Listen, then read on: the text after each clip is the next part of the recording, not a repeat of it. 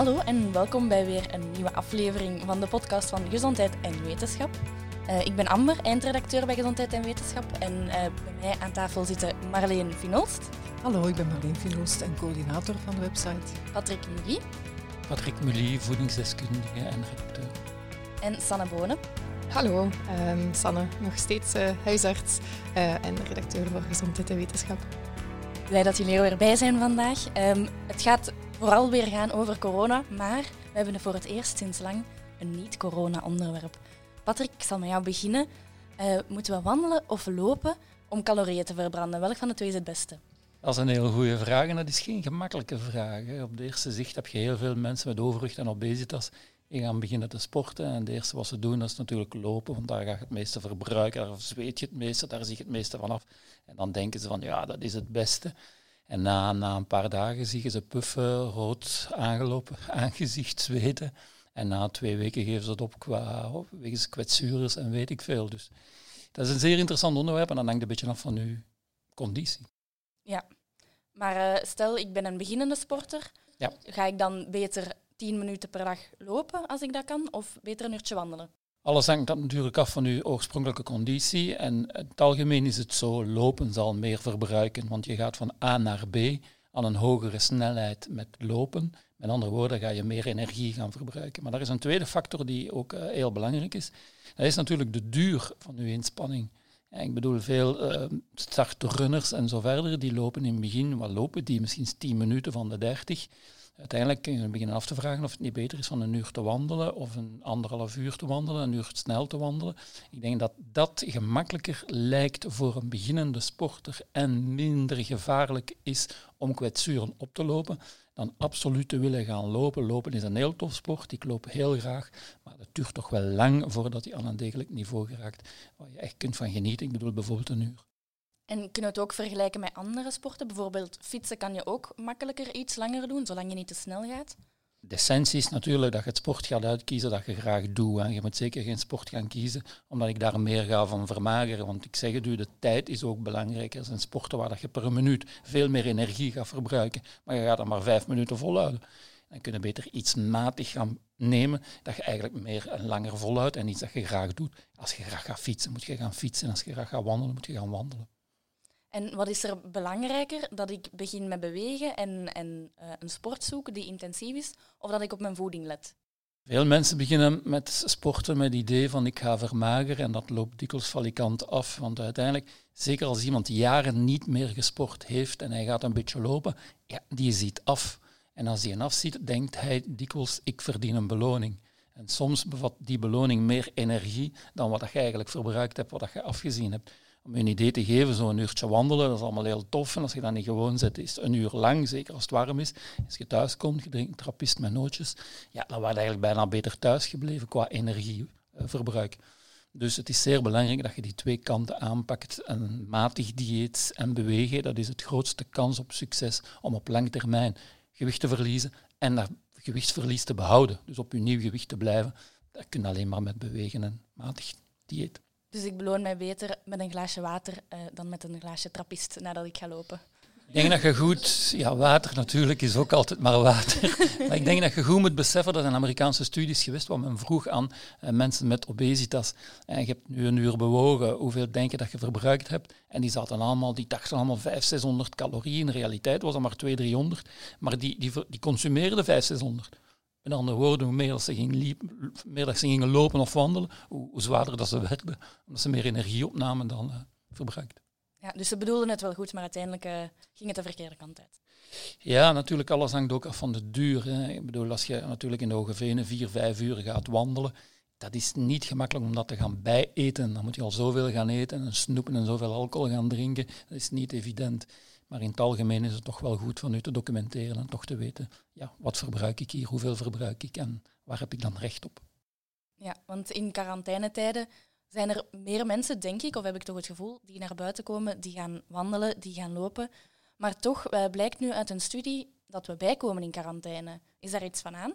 Of mensen nu bijkomen of niet tijdens de quarantaine hangt een beetje van hun algemeen gedrag af. Ik bedoel, iemand die goed bezig is voor de quarantaine en dan op zijn eten kijkt en, en regelmatig gaat bewegen, ja, die zal dat verder doen. Die zal misschien een andere beweging inlassen dan klassiek. Eh, fitnesscentra zijn dicht, die zal misschien gaan wandelen, fietsen of joggen.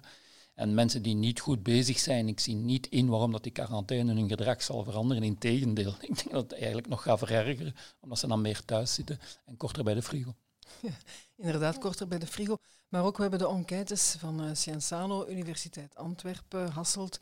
En daaruit blijkt denk ik dat 60% van de mensen in quarantaine aangeven dat ze al minstens 1 kilo zijn bijgekomen. En eh, zelf gebruik ik een stappenteller. Ik ben gewoon om regelmatig te sporten, maar je merkt dat je minder beweegt. Je gaat niet naar je werk, je gaat minder... Uh, je concentreert uh, aankopen, je gaat minder naar de supermarkt. Dus we zetten gewoon minder stappen. Dus ja, als je jezelf de eetpatroon aanhoudt, dan is het risico toch groot dat, dat mensen wat aankomen in het gewicht. Corona-kilos, wordt al gezegd. Ja. Coronakilo's. Hebben jullie al extra coronakilo's? Nee. nee. nee. Ik één, één kilo, toch wel. Ik kom het thuis niet binnen. en dan was er nog nieuws over uh, corona en gewicht, want blijkbaar liggen er meer mensen met obesitas op de intensieve zorgen. Wel, dat is iets dat nu in de actualiteit komt, maar dat is al iets dat heel lang gekend is. Mensen met zwaar obesitas. Het ging hier toch eigenlijk wel over met een body mass index, een BMI, gewicht gedeeld door het kwadraat van de lengte, boven 35, zelfs boven 40. Dat is dus niet gewoon een buikje, maar dat is al zeer, zeer uh, ernstig obesitas. Men weet al lang dat die mensen op een spoedafdeling, intensive care, dat die minder overlevingskansen hebben, dat het daar veel moeilijker is om die te beademen en zo verder. En dat komt nu pijnlijk tot uiting met deze crisis natuurlijk. En ook de druk in de buik van, van, de, van het gewicht, van het overgewicht, drukt tegen het middenrif en drukt tegen de longen. En voilà, die mensen hebben sneller longproblemen, zeker bij beademing. Speelden ook een rol nu. Raken zij ook makkelijker besmet met het coronavirus?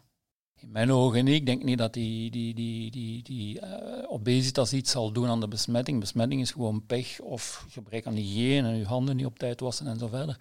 Maar eenmaal dat je hebt. zijn ook dikwijls mensen die een minder goede conditie, lichaamsconditie hebben. Ik kan me voorstellen met een BMI van 35, 40 dat je minder gaat wandelen en joggen en sporten. dat je longvolume toch wel kleiner is. En als dat dan nog aangetast wordt door een virus, ja, dan wordt dat zeer klein. Ja, ik had toch nog ergens gelezen dat... Uh over het algemeen, dus niet bij corona, mensen met obesitas het soms beter doen, waarschijnlijk niet de hele zware dan. Um, maar dat zou dan te maken met, hebben met het feit dat ze meer ja, uh, reserves hebben. Maar dat gaat dan overal mensen met overgewicht. Die hebben niet de nadelen van extreem obesitas, onder andere die druk op de longen, en die hebben wel een zekere vetreserve. Je kunt je voorstellen, iemand met een body mass index van 17, 18, ja, die moet niet lang zonder eten blijven voordat hij problemen gaat hebben, ondervoeding. Iemand met een body mass index van 26, 27, dus matig of licht overgewicht, ja, die kan tegen een stoot. Dus mensen met obesitas die kunnen sneller nadelige gevolgen ondervinden van een besmetting. Um, nog een groep mensen dat bezorgd uh, zijn, zijn mensen met astma, Sanne. Um, is dat terecht, die bezorgdheid? Wel ja, dat is natuurlijk niet met ja of nee te beantwoorden. Hè. Die vraag is, is, uh, is iets ingewikkelder. Mensen met, met astma worden beschouwd als, als personen met een chronische luchtwegaandoening. En uh, mensen met een chronische luchtwegaandoening behoren tot de risicogroep. Maar ja, de ene persoon met een luchtwegaandoening is de andere niet. We hebben oudere personen met een chronische luchtwegaandoening, COPD, in bijvoorbeeld een vergevorderd stadium waar dat ze zuurstof uh, nodig hebben. Die mensen kan je niet vergelijken met een jong persoon met astma, um, die bijvoorbeeld zelfs niet eens een onderhoudsbehandeling krijgt, maar bijvoorbeeld alleen last heeft wanneer hij gaat sporten en dan af en toe een puffer nodig heeft. Die mensen kan je niet vergelijken. Over die puffers gesproken, uh, we hadden ook een paar bezorgde lezers die zich afvroegen of ze die nog mochten gebruiken. Ja, ik, ik vermoed dat dat ook weer iets is dat circuleerde op, uh, in de media, waar dat er dan beschreven werd dat uh, cortisone gevaarlijk is voor het coronavirus. En natuurlijk, ja, die, die zaken in de media, dat komt wel van ergens, maar in dit geval ging het eigenlijk gewoon over, over cortisonegebruik in, in tabletvorm, in pilvorm, waar dat er gewoon beschreven werd in een publicatie uit China, dat uh, mensen met een ernstige coronavirusinfectie, waar dat ze uh, tabletten kregen met cortisone, uh, dat die het misschien minder goed zouden doen in de ziekenhuizen. Maar dat, is, dat is niet eens een studie, dat is een observatie. En ja, dat gaat natuurlijk een leven leiden. Hè. Als er ergens een publicatie is, er wordt ook niet beschreven over hoeveel personen dat het gaat. Ja, dat gaat dan weer een leven leiden online. En uiteindelijk ja, komt dat tot bij de mensen die dat zich zorgen gaan maken, eh, mensen met astma. En inderdaad, ja, cortisone, dat zit ook in puffers en, uh, en zo werd de link gelegd. En de mensen met een, een zwaardere vorm van astma, dus niet ah, die dat alleen bij uh, het sporten een puffer nodig hebben, maar die, die dat regelmatig nodig hebben, moeten zij extra voorzorgen nemen?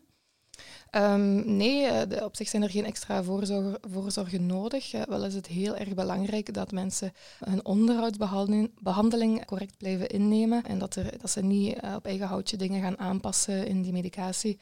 Omdat ja, het, is, het is wel geweten dat als je zomaar ineens stopt met je onderhoudsbehandeling, bijvoorbeeld een cortisonepuffer, dat je dan een veel hoger risico gaat hebben om een astma-aanval te krijgen. En dat is iets wat we wel echt willen vermijden.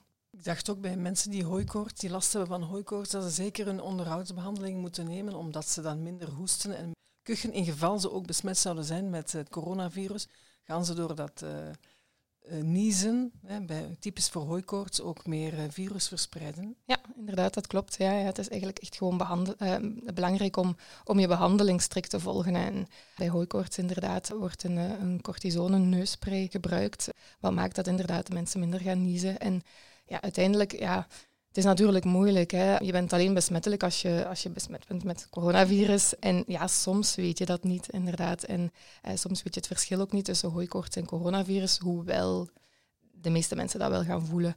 Hoe voel je dat verschil tussen hooikoorts en een, een covid? Wel, ja, in de meeste gevallen een covid-infectie is een infectie, zoals het woord zegt. En een infectie, daar ben je ziek van. Gelijk uh, griepinfectie. Uh, je, je lichaam gaat vechten tegen dat virus. En het vechten tegen dat virus, ja, dat voel je aan je lichaam. Hè. Je wordt moe, ja, met de andere klachten en zo. En, en moe en vechten tegen een virus uh, komt ook vaak koorts bij te pas. Dat is een teken dat je afweersysteem het eigenlijk goed doet. En dat, die, die echte vermoeidheid en koorts, ja, dat zie je natuurlijk niet bij hooikoorts. En hooikoortsleiders die hebben ook zo'n kriebel in de neus. Ja, en, en, en, ja inderdaad. Hè, die ogen kriebelen en jeuken en, en, en die neus kriebelt. En, en ja. ze, dat voelt eigenlijk helemaal anders dan, dan, een, dan een verkoudheid. Um, ja, maar ze worden wel raar bekeken tegenwoordig als ze buiten Ja, inderdaad. Och, ja. ja. Het kan hooikoorts zijn, heel banaal. Ja, inderdaad. Dus het kan, kan een combinatie zijn natuurlijk met corona. Ja. Dus als je op een zonnige dag iemand ziet wandelen of zo en uh, die krijgt een niesbui, bekijk ze niet te boos. Want ja, het kan inderdaad gewoon hooikoorts zijn. Ja, het is inderdaad uh, volle pollenseizoen nu. Ik, heb er ook zelf last van. Maar eigenlijk nog maar sinds vorig jaar kan het zijn dat mensen die vorig jaar uh, nog geen hooikoorts hadden, dat dit jaar wel krijgen. Ja, inderdaad. Hooikoorts kan, kan op elke leeftijd ontstaan. Dat, uh, dat hoeft niet op de kinderleeftijd te beginnen. Zelfs volwassen mensen kunnen ineens klachten krijgen van, uh, van hooikoorts, van andere allergie. Dus zelfs als je nog nooit hooikoorts hebt gehad en je begint plots te niezen, is het niet per se direct uh, Nee, nee, inderdaad. inderdaad nee. Men zegt dat koorts een belangrijk middel is om te onderscheiden, koorts of geen koorts. Maar ja, COVID is ook niet, al gaat ook niet altijd met koorts gepaard. Nee, nee, je hebt ook inderdaad hele milde infecties. En, en dan is het inderdaad, als je niet gewoon bent om uh, uh, klachten van hooikoorts te hebben en je, ja, je gaat dan ineens niezen, ja, neem de telefoon op en, en overleg met je huisarts. Hè, van, kan dit mogelijk uh, een corona-infectie zijn? En dan krijg je wel de juiste advies over hoe, je, hoe dat je het moet aanpakken. En niet alleen de pollen waaien over, maar ook het fake news vanuit China natuurlijk. Um, want Marleen, het zou ontsnapt zijn uit een laboratorium. Ja, daar is de voorbije weken veel rond te doen geweest. Weer een theorie dat het uh, coronavirus per ongeluk zou ontsnapt zijn uit een Chinees lab in Wuhan. We hebben dat eerder gehad, een complottheorie, waarbij gezegd werd dat het moedwillig geproduceerd werd in een, in een lab in Wuhan. Dat, is een andere, dat was een, een andere complot. Maar nu was het eigenlijk de kwaliteitskrant Washington Post die uitpakte met uh, rapporten van diplomaten die enkele jaren geleden een lab, zo een van die labo's in, uh, in China, waar, dat die, waar dat virussen, nieuwe virussen onderzocht worden, die, die daar een bezoek hadden gebracht. En dat zijn super beveiligde labo's, maar ze hadden in hun rapport toch een bezorgdheid geuit dat die beveiliging niet 100% was. Dat is nu uitgelekt, dat rapport. Dus men is daarin gaan snuffelen en, men, en, voilà, en dat gaf onmiddellijk weer een angstpsychose van misschien is het virus dan per ongeluk ontsnapt uit een uh, labo in, uh, in Wuhan. Want in Wuhan weten, een miljoenenstad in China. We hebben ondertussen wel allemaal die beelden gezien van die stad. Enorm, ik denk 10 of 11 miljoen inwoners. Daar zijn twee labo's waar dat de virussen, nieuwe virussen bestudeerd worden. Er zijn van die labo's overal in de wereld en ook twee in Wuhan. Toevallig daar waar die uitbraak is geweest. Dus ja, dat werd dan gelinkt aan die, uh, die documenten uh, waar van diplomaten die zeiden die beveiliging is toch niet 100%. Ja, er kan altijd een menselijke fout gebeuren. Dus inderdaad, het zou kunnen, het zou kunnen dat Er is een heel klein waterkantje, zeg maar, dat een laborant in zo'n in zo'n uh, laboratorium in China dat virus of besmet werd met dat virus en dat naar buiten bracht. Want aan de andere kant, de, de theorie dat uh, het coronavirus zou ontstaan zijn op een wet market, dus een markt waar verswaren verkocht worden in China, in Wuhan. Men heeft dat ondertussen niet, nog altijd niet kunnen bewijzen of dat zo is. Men, zit, officieel is dat de verklaring, maar op, van, de, van alle eerste COVID-patiënten uit Wuhan die men heeft kunnen isoleren, kan men maar twee derde linken aan die, aan die markten. Aan die markten waar dat de vleermuizen zouden kunnen verhandeld worden. Maar een derde van die patiënten zijn daar nooit geweest. Dus dat is dan vervelend.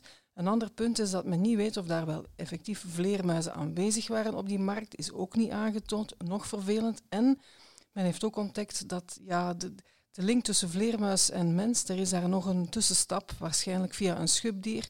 Men is er nog niet uit, maar genetisch is men nu zover, men, men onderzoekt echt wel naar die oorsprong uh, van die virussen en men heeft, men weet het niet. Eigenlijk gaat men wat verder af van die hypothese van, de, van die wet market. Het is heel moeilijk. En dan komt, en dan komt dat document daar naar boven over, uh, ja, over, dat, over die Chinese labs, dat die misschien toch niet heel veilig zijn of niet voldoende beveiligd. En voilà, dan heb je een nieuwe complottheorie.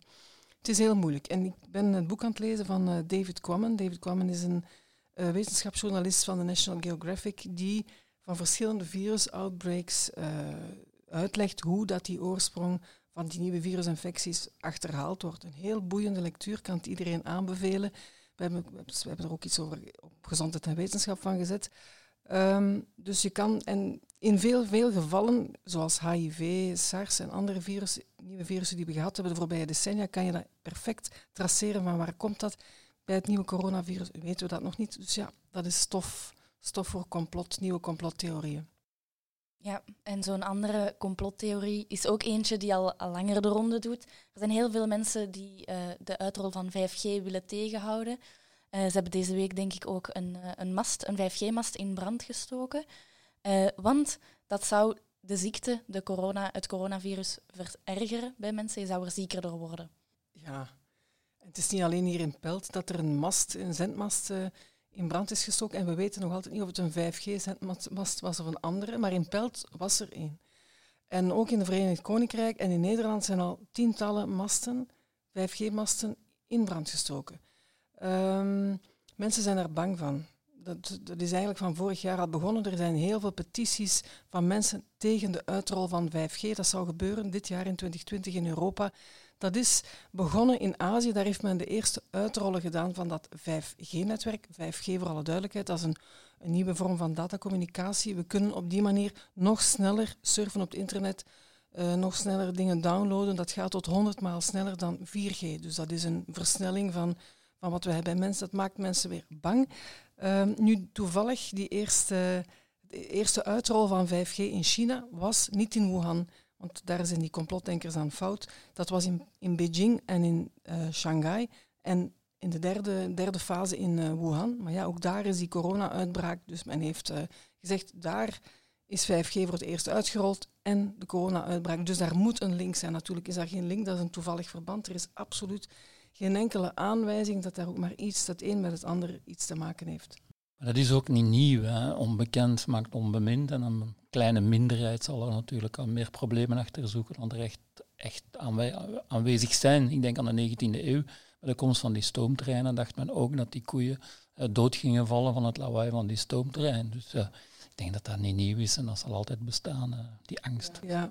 Het, er, het ergen is wel dat door die, dat fake news en de manier hoe snel dat het verspreid wordt en viraal gaat, op social media en op het internet dat dat bij mensen de stoppen te doorslaan, zodanig dat ze eh, vijf zendmasten in brand gaan steken. Allee, waarschijnlijk kunnen de mensen daar in de omgeving niet meer bellen met een smartphone, want ja, de zendmasten. Ja, je hebt zo'n aantal fanatieke believers en uh, ja. ja. die proberen de rest mee te sleuren, die twijfelaars mee te sleuren.